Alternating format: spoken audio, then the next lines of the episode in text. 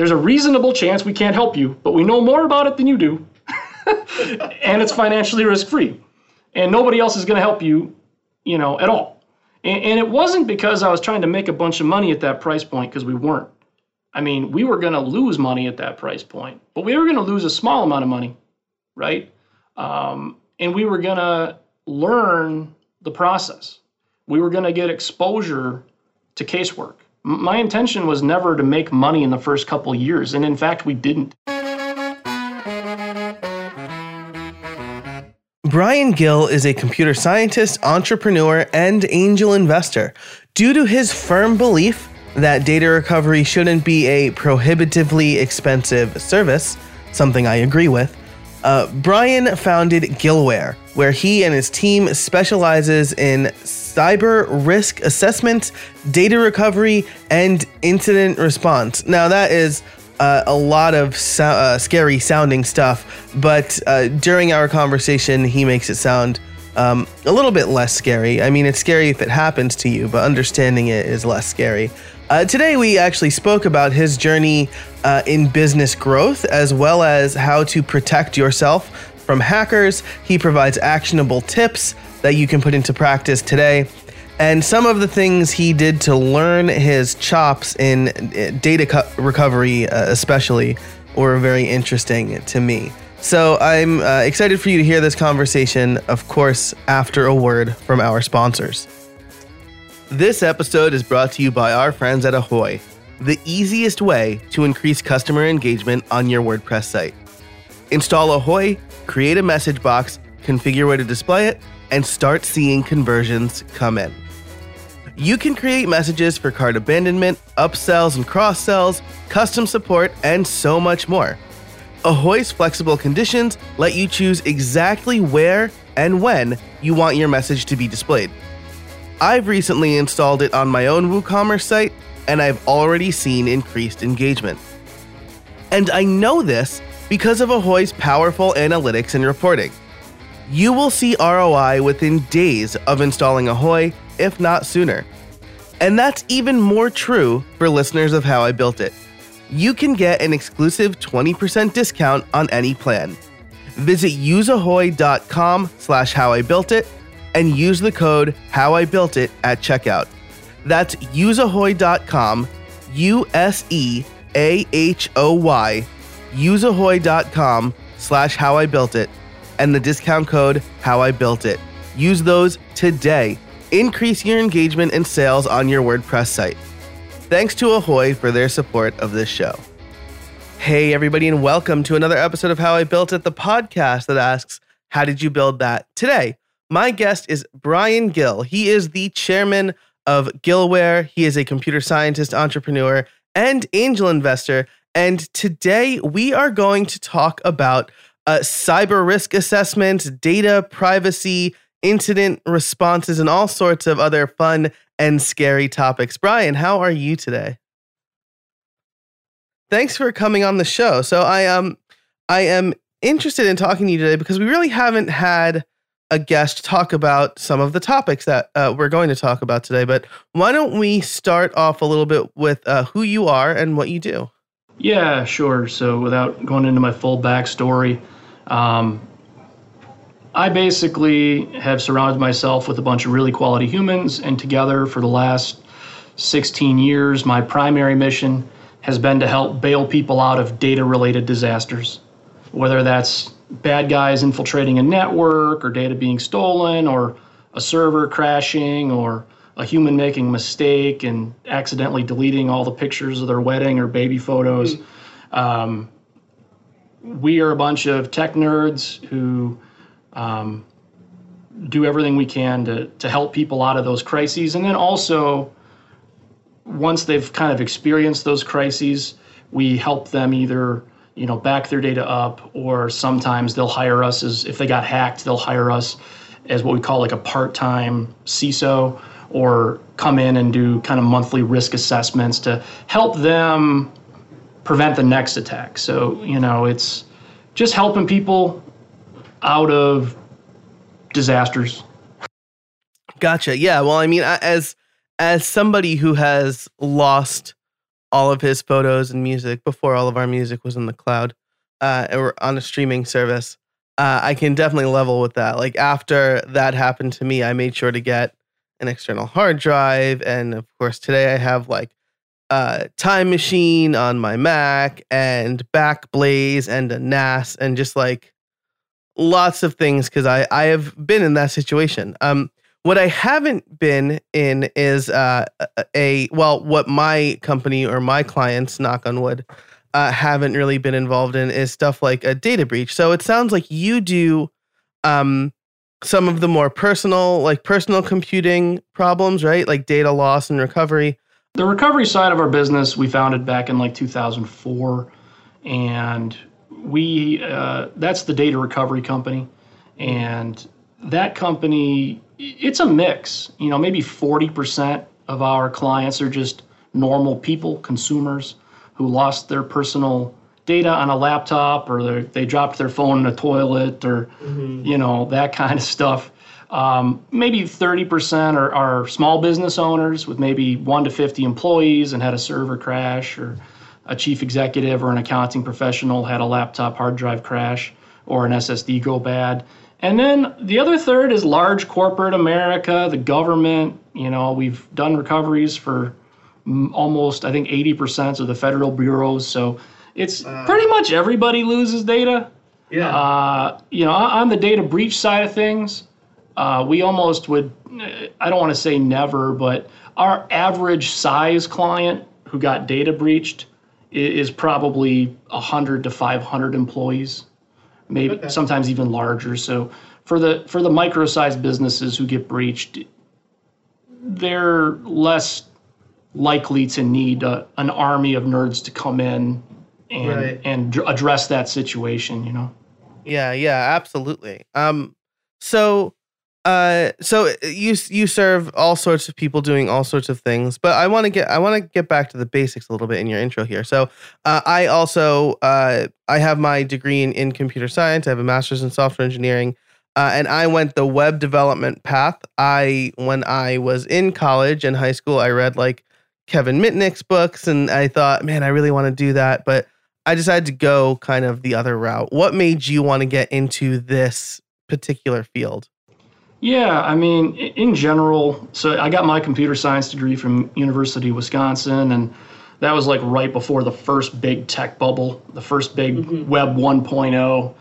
And yeah. I, I jumped on a plane and went out to the Silicon Valley and really wanted to play the startup game and joined a couple startups. One of them still around um, that were, you know, involved with e-commerce and that kind of stuff. And you know, I was primarily on the back end development style, you know, database design and uh, things of that nature, and a lot of back end programming. I, I, my foray was not my forte was not, you know, the kind of user experience. Although that's kind of changed over the years.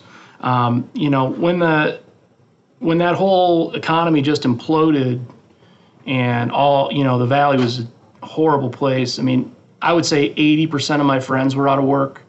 Uh, I had a job, but it wasn't at a startup. It was at a bank. Um, so I had a job, but it wasn't the type of job that I moved out there for.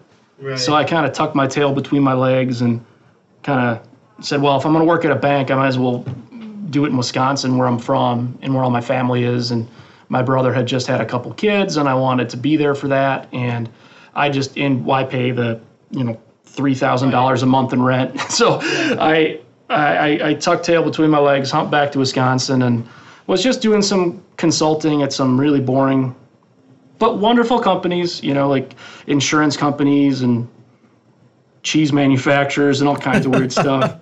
And uh, I really wanted to start a company, right? But the economy was in the crapper. There was like a 0% chance of getting any kind of bank loan. So I knew I needed to do something that I could bootstrap with like the 50 grand that I had saved up. You know, so whatever I was going to do, I needed to be able to get to revenue within my within my budget, right? Because it just I wasn't going to get any angel financing. I wasn't going to um, you know, if you wanted like fifty thousand dollars of angel financing for a new idea, they were going to take like half your business back then. It was just a right, yeah. horrible time to be an entrepreneur. So um, my brother Tyler, my younger brother Tyler, was going to school at University of Wisconsin for his CS degree. He's about nine years younger than me, and uh, he had a hard drive crash. So he was trying to figure out, well, how do I get my stuff back? And he found like two companies in the whole U.S. that that advertised for it, and both of them wanted like three thousand dollars, and that was like, again, back then this was a college tuition for a semester or more. So he, he didn't exactly have the budget for that. And it kind of opened both our eyes to look, well, how, how hard could it be exactly, you know? Um, and it turns out it's pretty hard, but we had the right circle of friends. We had one of my buddies was an electrical engineer, one of my buddies was a mechanical engineer. I had the computer science and kind of e commerce background. And, you know, we kind of had all the pieces of the kind of academic puzzle. Mm-hmm. So the next question is okay, so there's very few competitors, and the two that are out there that we could find were very prohibitively expensive. So could we start a company and for less than 50 grand learn enough about how to do this that we could serve that underserved part of the market? Right. And get get it off the ground and and that's kind of where it came from and turns out we could.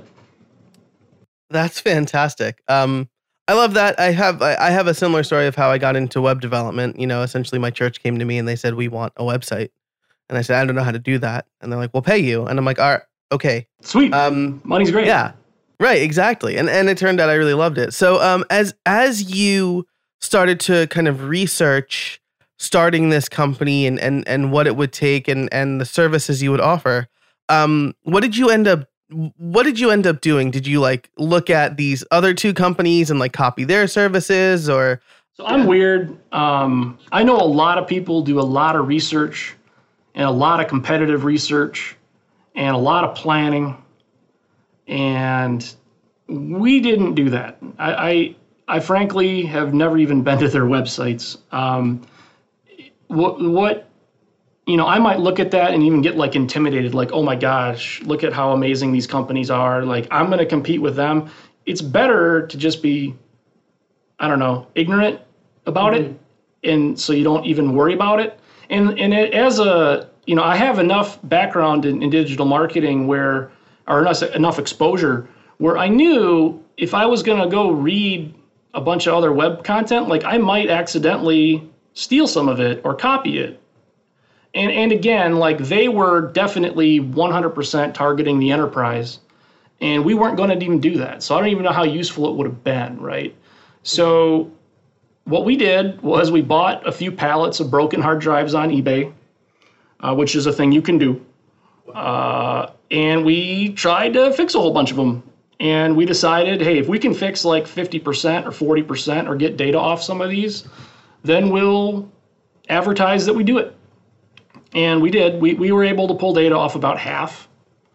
And we said, okay, that's kind of good enough to launch a beta. And I, I still kept my day job, but you know, I threw up a kind of an ugly, crude looking website because again, UX at the time was not my my forte. Um, and it was pretty simple. It's like, hey, hey, have you had a crashed hard drive or have you lost your stuff? Well, uh, we will take a financially risk-free look and if we can help you, we'll charge you $100. Wow. And uh, there's a reasonable chance we can't help you, but we know more about it than you do. and it's financially risk free. And nobody else is going to help you, you know, at all. And, and, it wasn't because I was trying to make a bunch of money at that price point, because we weren't. I mean, we were going to lose money at that price point, but we were going to lose a small amount of money, right?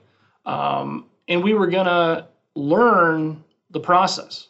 We were going to get exposure to casework. My intention was never to make money in the first couple years, and in fact, we didn't. You know, the company was always bleeding a little bit of money for probably the first two and a half years. Um, but the whole time, every month, we got better at the troubleshooting and we hired the right kind of people where we had those gaps in our engineering squad. And we bought all the right tools to, to help us through that. And we invested in our internal software processes to to help do that stuff as well. And we got a nicer office and you know, it was a for me, I, I don't really do a lot of market research. Um, we knew that there was a need because we experienced it, and we just dived in. And I didn't know if it was going to be a three month venture or a two month venture or a six year venture. Or it turns out it's you know 16 years and counting. wow. and I didn't even quit my day job probably till like month seven, right? Where it was like, Yeah. okay, I'm gonna I'm gonna take a pay cut and just lose my steady income and try to live off what this business generates and take a paycheck for the first time. Um, so yeah, I mean, I, I, did not do a lot of product or marketing research. We just kind of dived into the pool and see what happens. Yeah, well, so I think that's really interesting because you, I mean, you essentially did something that um, I feel like people who make software can do a little bit easier, and that's like practice a bunch, right? Um, so I have two questions regarding the pallets of of broken hard drives you bought. The first is, did you find anything cool, or did you just like figure out you could recover and then not really look? Yeah, I mean, we, we destroyed all the data we found. I'll just I'll just come out and say that. But yeah, I mean, we found all kinds of just people's data, companies' data, um, stuff that they would probably be incredibly irritated if they knew that. And we don't even know how did it end up on that pallet, right? Right, right, yeah. they could have, you know, given it to some store, and then they were like, "Well, we can't do it, so we're just going to sell it." So maybe they sent it to some like recycling center, and that recycling center or some there, there's like a under there's a there's an industry where uh, companies will resell old IT equipment. Like it could have come from there, where they tested them and they were dead, so they couldn't resell them, so they just chucked them on a pallet and threw it on eBay. Sounds like an incredibly stupid idea. Right, especially because like there are ways that you can actually fully erase a hard drive, right? Like, Well, it's not if they're dead. That's the problem. Oh, i- oh, very in- okay. Interesting, interesting. So the, the hard drives were dead, and they probably figured, well, they're dead, so nobody can pull data. If we can't zero fill, nobody can access it, so it's mm-hmm. safe to chuck it up on eBay. But like the $53 they won in the auction, and like the $300 of shipping, which they didn't get the book, like it, it, it certainly was a very poor financial decision on their Yeah. part. And they probably weren't anticipating that there'd be some lab of weirdos you know, repairing, soldering the boards to put them back together and diagnosing which chips were bad and, you know, breaking them open and switching the motors out. Like they would have not probably anticipated that. Um, certainly, if I was consulting with a company that was disposing of faulty equipment, I would not recommend chucking the, a pallet of them up on eBay. That's Right. an incredibly stupid idea. I, uh, I mean, I just, I just got rid of uh, my wife's college computer, and I like took a drill to the hard drive. That's just a like good- that's a good a idea. hole. Yeah, right? like she's like, "Do you need to do this?" I'm like, "Probably not, but I'm going to because I don't know what you have on there. You don't remember what you have on there, and No, I mean uh, a hammer.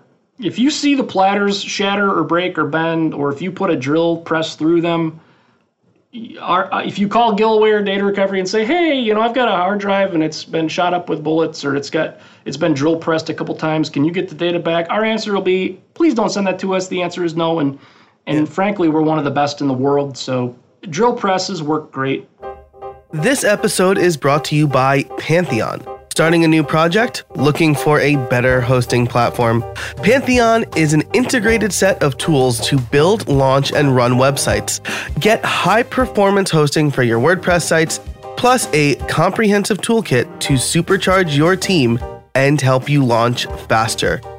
On Pantheon, you get expert support from real developers, best in class security, and the most innovative technology to host and manage your websites.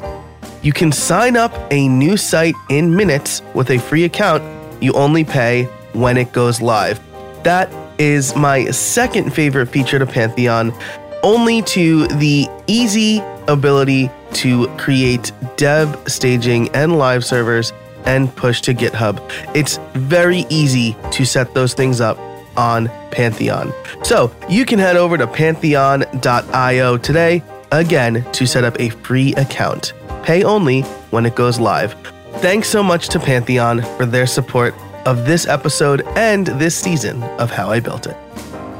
So my my follow up question then is I was going to ask if there were any telltale if there are telltale signs that you learned that okay this is recoverable this is not because you offered like a a a free assessment essentially.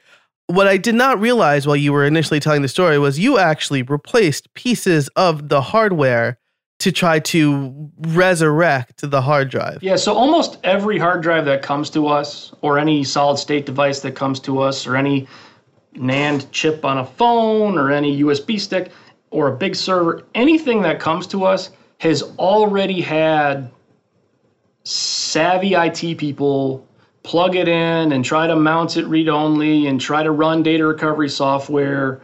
You know, we're never nobody ever says, "Hey, my hard drive is bad. I'm going to ship it across the country to Gillware." Like that never happens. They always have their IT department at work or a, a, local break fix computer repair store or a managed service provider. They always take the first crack. And then they say, "Oh, this thing is dead dead." Like it doesn't spin, the computer can't talk to it, it makes clicking noises. And and that's when we get tagged in so we only we get the worst of the worst stuff and have to deal with all kinds of problems. Gotcha, gotcha. That's that's very interesting. So, um, so before we move on, I just want to ask another question. Now, when some, so first of all, do you still do that risk-free assessment, or is Yeah. it like, okay, cool. So how how do you handle that? Like, you get a hard drive. Do you have like pieces that you could swap in, or can you like now kind of just look at the hardware and say like this is definitely like this is super dead? Um, well, so again, just for some perspective, so our engineering crew is about a dozen people, and the average person back there has roughly like fifteen to twenty thousand hours of troubleshooting experience. wow. So these guys are like storage whisperers, you know? Like they can just if they if they were in the horse game or equestrian, they they can just look at the horse and tell you if it's going to win a race. Yeah. You know, I mean, they really they're really really good, and uh, we've done over a hundred and like forty thousand in lab recoveries over the last sixteen years. So there's almost nothing we haven't seen before. Almost. Yeah. And um, we also have a really well trained staff of, we call them technical advisors, where if people call us or they email us or they, you know, chat us on a website and they give us a list of the equipment and the symptoms, we'll often be able to. I mean, we can't really say 100% certainty, but we'll say, oh, yeah, there's like a 99% chance we're going to get your stuff back and we can get the price even within a couple hundred dollars a lot of the time. And then sometimes people will call us and they'll describe something and we'll say, yeah, there's about a 5% chance we can help. You know, like if I got a call maybe four days ago where a, lady told me that she dropped her laptop and the hard drive sounded like a maraca. And that's because the platters in a laptop are glass and they had shattered. Yep. And I told her there is almost a 0% probability anybody can help you because I explained what we just talked about. Right. And um, so, anyways, we do the best we can on the phone because every time we pay to ship something in, because we that's complimentary, and every time we talk to somebody for 20 minutes on a tech call, and every time our engineers have the device for kind of one to four hours, which is kind of the average assessment period, we pay for all that. That's it's not mm-hmm. it's it's free for them, but it's not free for us. Right, So- right. You're you're paying your engineers. It, it- it's on, it's in our best interest to have be as transparent as we can, as early as we can, so that people don't send it in thinking it's going to be one price, and then we completely bamboozle them with something much different. That's not in our best interests. It's obviously not in their best interest. So, um, but anyways, they they they will see the equipment, and again, if it's like a if it's like a if it's an iPhone that's dead, they will break it apart. They will look at the motherboard. They'll put it under basically some special equipment so that we can see if any chips are getting too hot. Just visually. It's like, oh, yeah, Yeah. that one fuse that's always bad is smoking hot right now. Right. You know, so that's what that's the type of thing that the assessment does. Or we'll, you know, we'll assess the health of the platters themselves. So yeah, it's clicking, but the platters are perfectly pristine and clean. So we know we don't exactly know how much effort it's going to be, but if the platters are clean, yeah, Right. we're going to be able to get your stuff. all- 99% chance. Um, so the assessment's just really all about, we call it a feasibility study. Like the engineers come back to our business unit with a feasibility report that says, you know, is this a 99 or 100 or a 50 or a 5 or a 0? And the engineers basically have an estimate of the amount of work it's going to be and how mm-hmm. much replacement parts are going to cost. And then we will basically tack on our 20% ish margin, is what we aim for. And then we'll present our customer with their bid. Like, yep, if you want your stuff back, it's going to cost $600 or whatever it is. And then they can say, yeah, that makes sense for me, or no, it doesn't. And if it does, we make a very short one page human readable contract that says if Gillware recovers 95 or more percent of our pictures of our kids, we will pay them $600. And then our guys go to work and, and do the real engineering. Gotcha. Gotcha. Awesome. So, um, so uh, we've we've talked a lot about the beginnings and your process a little bit. Uh, as we approach the um, kind of the tail end of this interview, uh, I want to turn it on to advice for the audience. We've all uh, probably have had at least a scare with a data breach or data loss um, or something like that. A lot of the people who, who listen to the show uh, make websites or have websites. Um, many of them run WordPress, and and so uh, I know that WordPress is a, a, a big target. It's a big content management system. Um, what can let's say what can people do first to prevent data loss or a data breach, and then we'll get into what if you didn't prevent it? What should I do next? Couple couple quick things because a lot of your audience are WordPress, and again, Gillware. If you go to Gillware.com, that's a WordPress site. Um, enable the two-factor plugin on WordPress, please, for the love of whatever you deem holy. Um, there, you know, you can go get a plugin. There's a number of different ones out there, but if all you need to log into your website is a username and password, you're gonna get breached. It's not a question of if, it's just, you're just waiting, okay? So username and password, it's not good enough for WordPress. It's not good enough for anything. Um, humans are bad at making passwords. Most people have one or two passwords for every freaking thing they do. You're mm-hmm. gonna be at a Starbucks. You're gonna be on a fake Wi-Fi, or you're gonna go. You're gonna get phished and go to the wrong Gmail.com with like a ampersand instead of an A or something, and you're going to put in your Gmail credentials with that with that password. What happens at that point is the bad guys have your IP address, they've got your Gmail, which can probably log that's probably your username everywhere. They've got a password that works for you. You are boned at that point, right? Right. so you have to enable two-factor authentication on every service that allows it. Obviously, Google does, Facebook does, Twitter does, WordPress. If you add the plugin, uh, it's and it's super easy. It adds about five seconds of work every time you log in. You log in with your username and password, and then you have your Google Authenticator app on your phone, which is running a six-digit code that changes every 30 seconds. And if the bad guy gets your password but doesn't have the right million, they don't guess the right million digit number, then they can't log on to your or your client's websites and they can't encrypt all that data, hold it ransom, put a bunch of embarrassing stuff up there, put a bunch of weird stuff on your servers for other like child predators to be downloading from. All kinds of bad stuff can happen for a, even a web, even on just the website side of things, right? Yeah. So, yeah. And that's just WordPress, right? Um, when it comes to the the raw data and the videos and the pictures and the graphic design. One of our biggest customers on the recovery side of things is graphic designers. They've got thousands of designs they've made, and they are terrible at backing them up.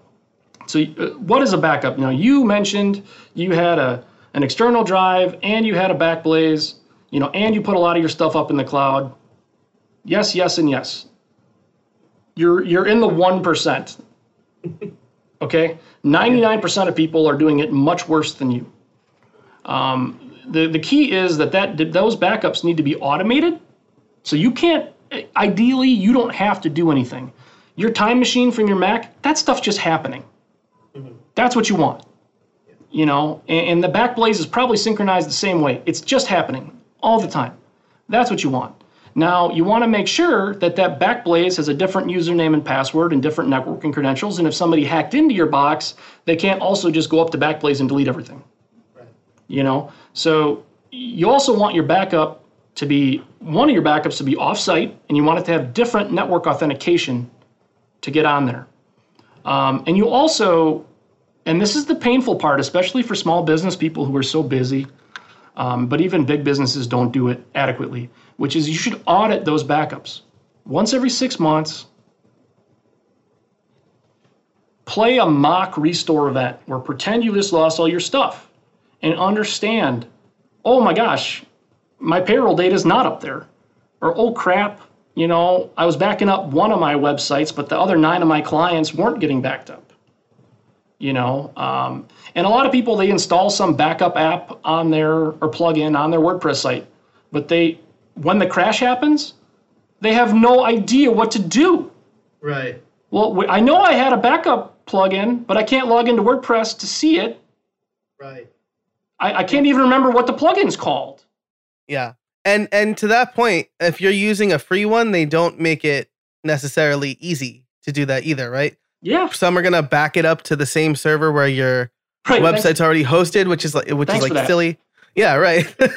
Well, and, and we've had on the incident response side, by the way, we've had WordPress hosts get hacked and had all of the websites that are being hosted all got encrypted and the backups.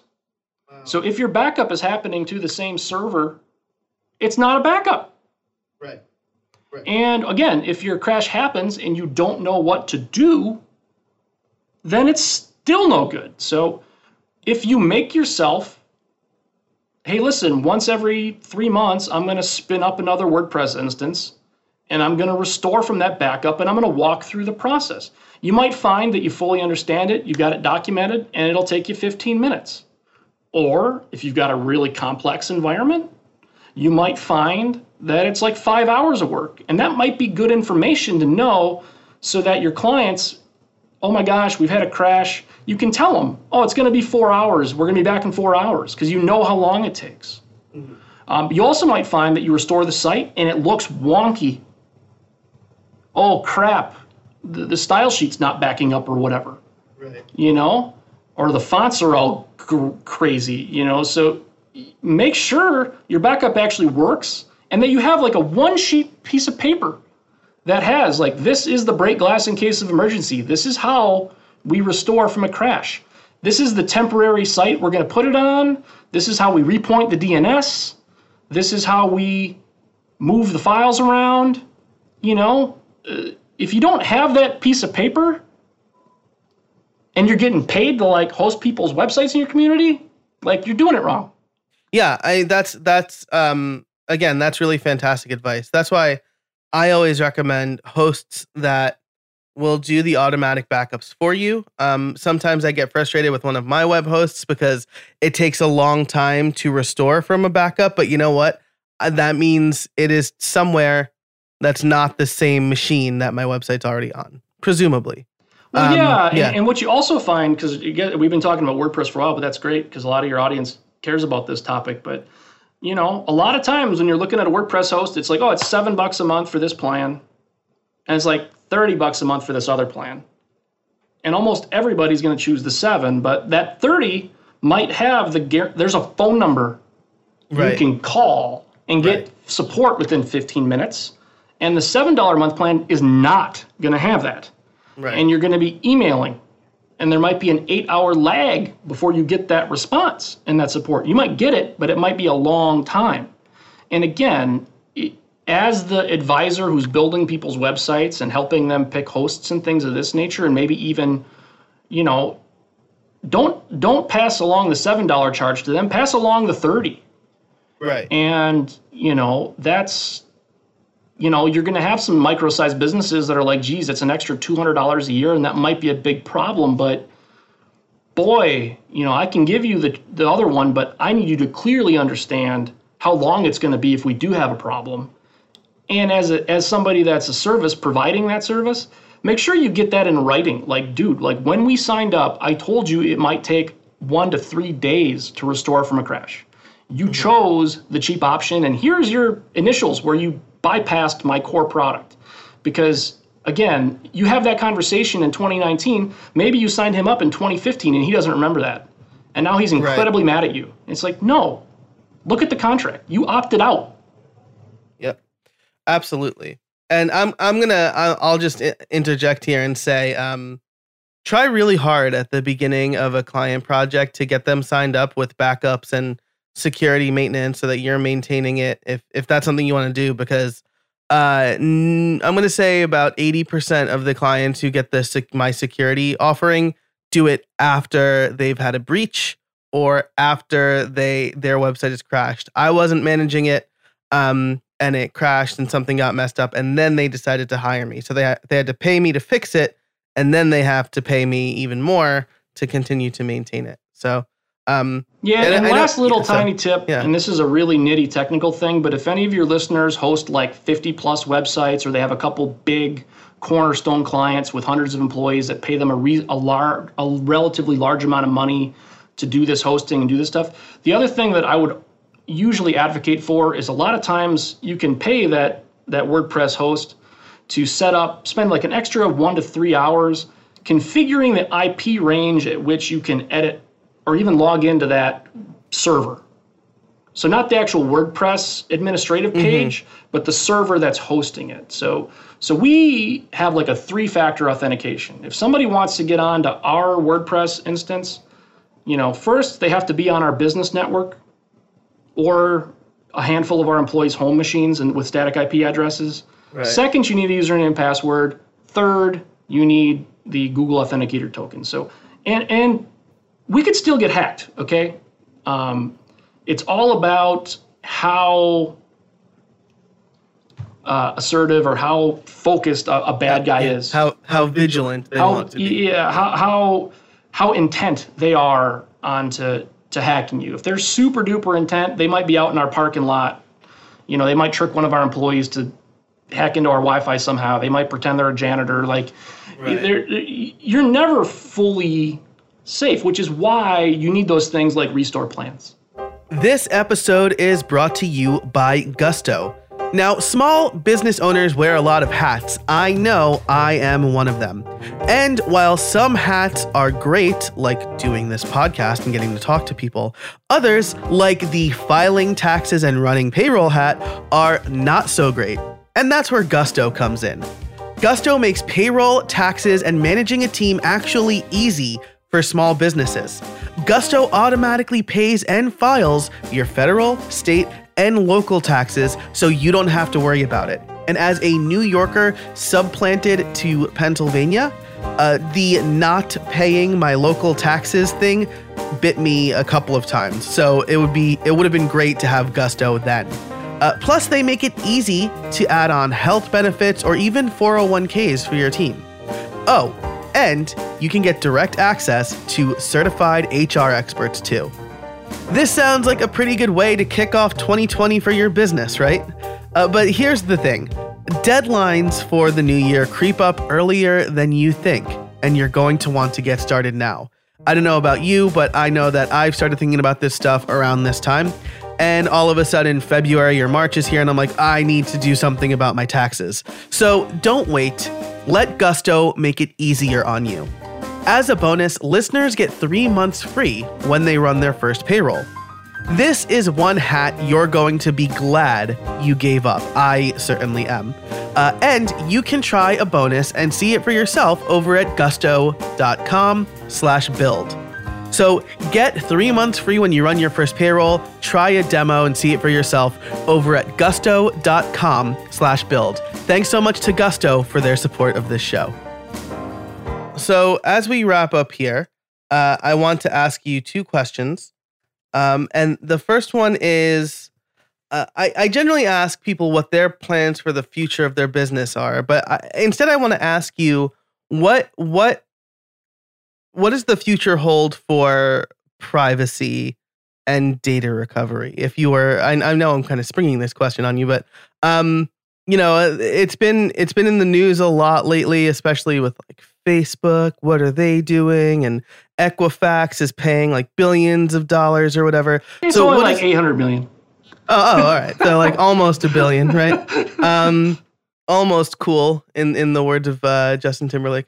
Um, so uh, uh, what's the future hold for for data and privacy? Well, I think consumers are starting to wake up to a couple things, right? You have Equifax, which was, you know, if they're not the biggest credit bureau in the world, they're close. Um, they what might surprise people is I think they had, and I don't know the exact number, but I think they had over 80 people. Uh, I did a quick search on LinkedIn after the breach just to see how many security professionals worked at Equifax, and I think it was like 80 or 100. It was like a large Wow. number. Um, there's a I search like if anybody uses this LinkedIn Sales Navigator, you can pretty much just say like, show me anybody that works at Equifax with like this acronym CISSP on their on their Yeah. profile, and it was like boom. It was like it was a lot of people.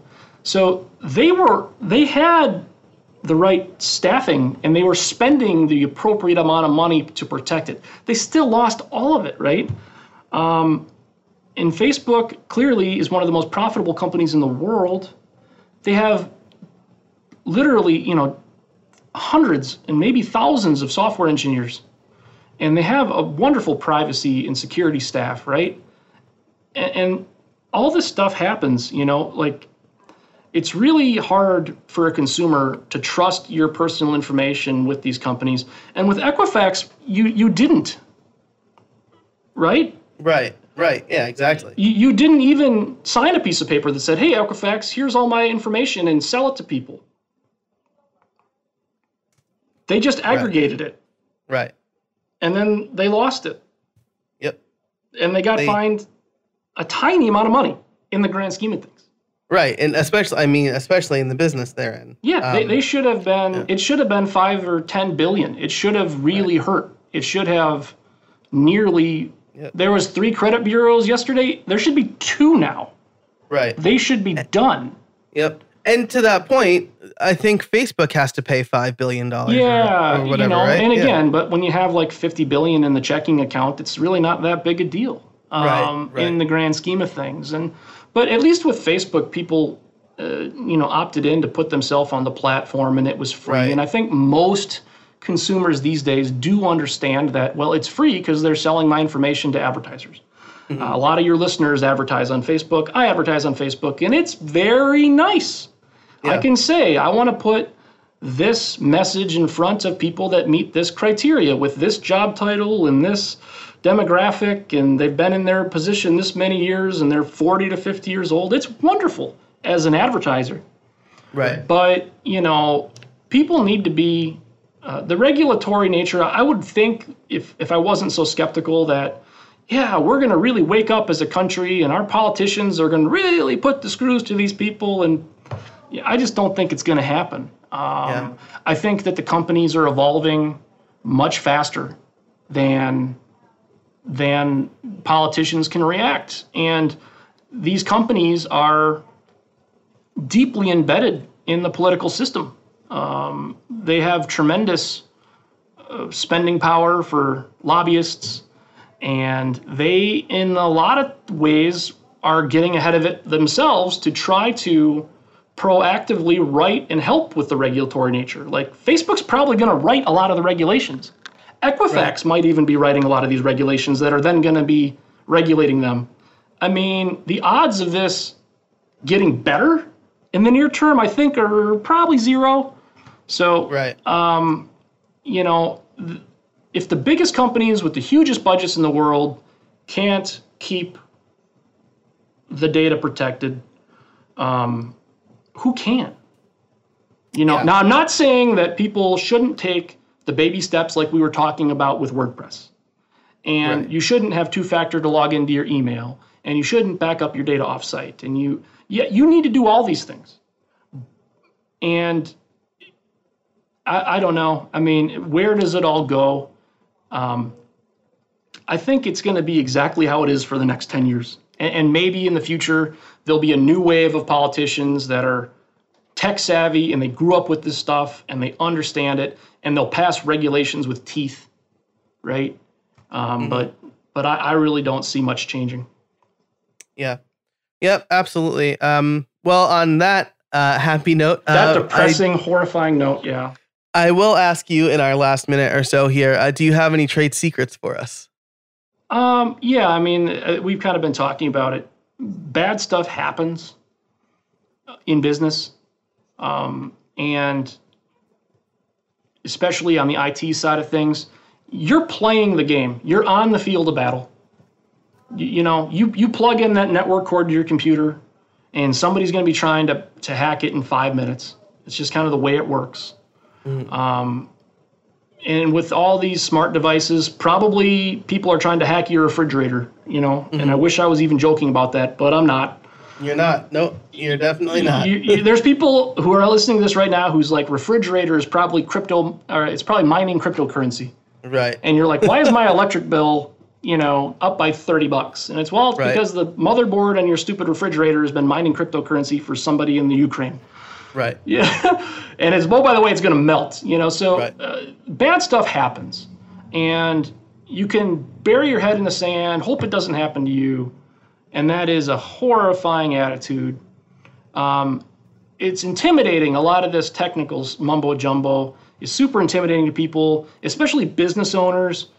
Really get embarrassed about not knowing the terminology, and it's the the task can be so how do it's so daunting. Like where do I even start? And that can create like a reverse inertia where people don't. And listen, um, you know, if anybody's watching at home, you know, buy this thing. It's a YubiKey. I don't have any relationship with them.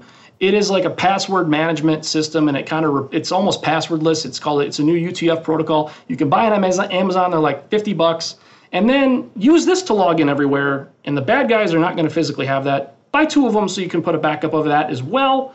Um, encrypt your data on your computers, back up your data, have those disaster recovery plans, and you can do it.